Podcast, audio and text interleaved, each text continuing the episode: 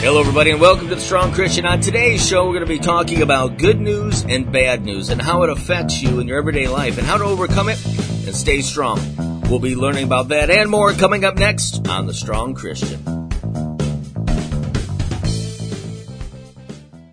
Pens. In our everyday life, we see them everywhere. At school, the office, in research, and refinancing. What a fantastic way to showcase your brand. And now, get some for free. Go to 100freepens.com to learn how you can get 100 free pens with your first time pen purchase from Advance Advertising. Do more than marketing. Celebrate your brand. Advance Advertising. Are some past lives so horrible God will not forgive them? Even if the person that needs forgiveness has superpowers? Find out more in my new novel, Zion Cross Conception, available now from boldmissionmedia.com.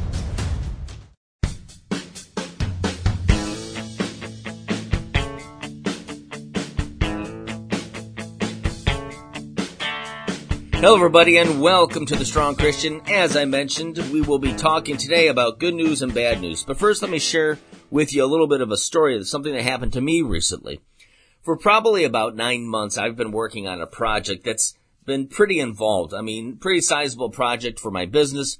Um, you can imagine big projects involving accountant and attorney and banks and put a lot of time and energy, a lot of thought, a lot of planning about the direction I was going to take uh, my business through this project and found out at the end of last week that it's just not going to happen. The project just can't quite come together for a few reasons. And, and it's sad. You know, it really is sad because myself and some of the other people involved in this project all wanted to see it work, but it's just not going to work. Now, that's bad news. That's, that's bad news. But here's the thing I was sharing with a lot of people close to me on this project. And that is, I'm totally cool with it. I'm totally okay with it. Although, you know, I think about things that I had planned. I'm like, oh man, Oh, that would have been fantastic. That would have been awesome. In the big picture, my life is good. My business is good. My family is good. I'm good. And one of the reasons I'm good is because although I got some bad news on a project I'm working on, I'm filled with the good news of Christ. And I want to share with you why that matters. In our life, as I shared with you in my story from last week, or, but, but every day you get good news, you get bad news. Sometimes it's just you're watching, uh, the, the cable networks and you go, and, and you're filled with, with stories of horror or, or terrible things or political strife or whatever it might be. And you're like, oh, what a bunch of bad news. And then you'll hear stories from, from close loved ones. They're having a baby or whatever the case might be. And you think, wow, that's just some great good news all of that news that we get in to our life every single day, wh- wherever the source comes from, and re- regardless of how important it may or may not seem to our everyday life, is what I would call lowercase n news, right? N-E-W-S, but lowercase n-E-W-S news. It's, it's just part of our everyday life. Things that just happen to us, um, in this physical world, right? Part of being human is we're always searching. We're always searching for things that we need, both physically, mentally, spiritually. And for that reason, we're always in our heart, we're looking for good news because good news is interpreted by us in kind of our physical brain as meaning we have plenty to eat, plenty to drink, uh, we have maybe a bigger family, a better home, safety, more stuff, less struggle. We're always searching for good news. And when you're always searching for something, you're bound to find other things. So we're always looking for good news. We're also going to find bad news. And every single day when we're looking at this lowercase n news, it can affect us if that's what we're, if that's what we're positioning our happiness on is the outcome of that news. But what I want to point out to you is all of that is temporary. That lowercase news is temporary. It's consumed and it's put to waste, just like everything else in our body and in our physical world it, it's never lasting. There's a reason why the news stations are always looking for that next story or, or that next little soundbite that can catch your attention, right? Because what they're offering is fleeting. yes, it's informative. Yes, it's important for us to have that information because some things don't affect our everyday life, but some things do. And it is important. You know, the news on coronavirus, on vaccines, all this type of information. Very important for us to know about, but it's still lowercase n news. There's a reason that we're constantly filling, looking to fill that lowercase n news with more information because it's fleeting and it can't fill the space of what we're really looking for. What we're really looking for, uh, even though the lowercase n news might fill our physical and sometimes our mental spots in our in our life, it can't fill the spiritual part of, of our life. It can't fill that part of us that is looking for capital N news, which is the good news of Christ.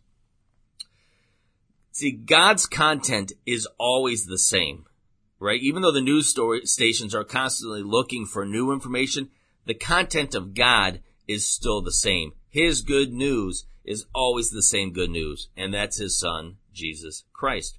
And although there are plenty of books and podcasts and TV shows and movies about God and Jesus and Bible studies and, and how to grow in your faith, they're still part of the capital N news because what they're not looking to do is, is continue to create new content for you. The content is the same. That's Jesus.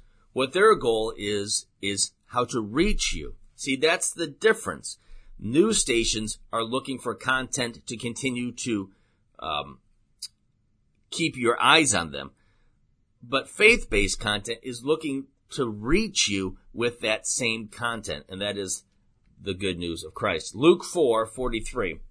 But he said, I must proclaim the good news of the kingdom of God to the other towns also, because that is why I was sent, right? So in our life, what we're looking for is Christ. And if we don't find him, we keep searching.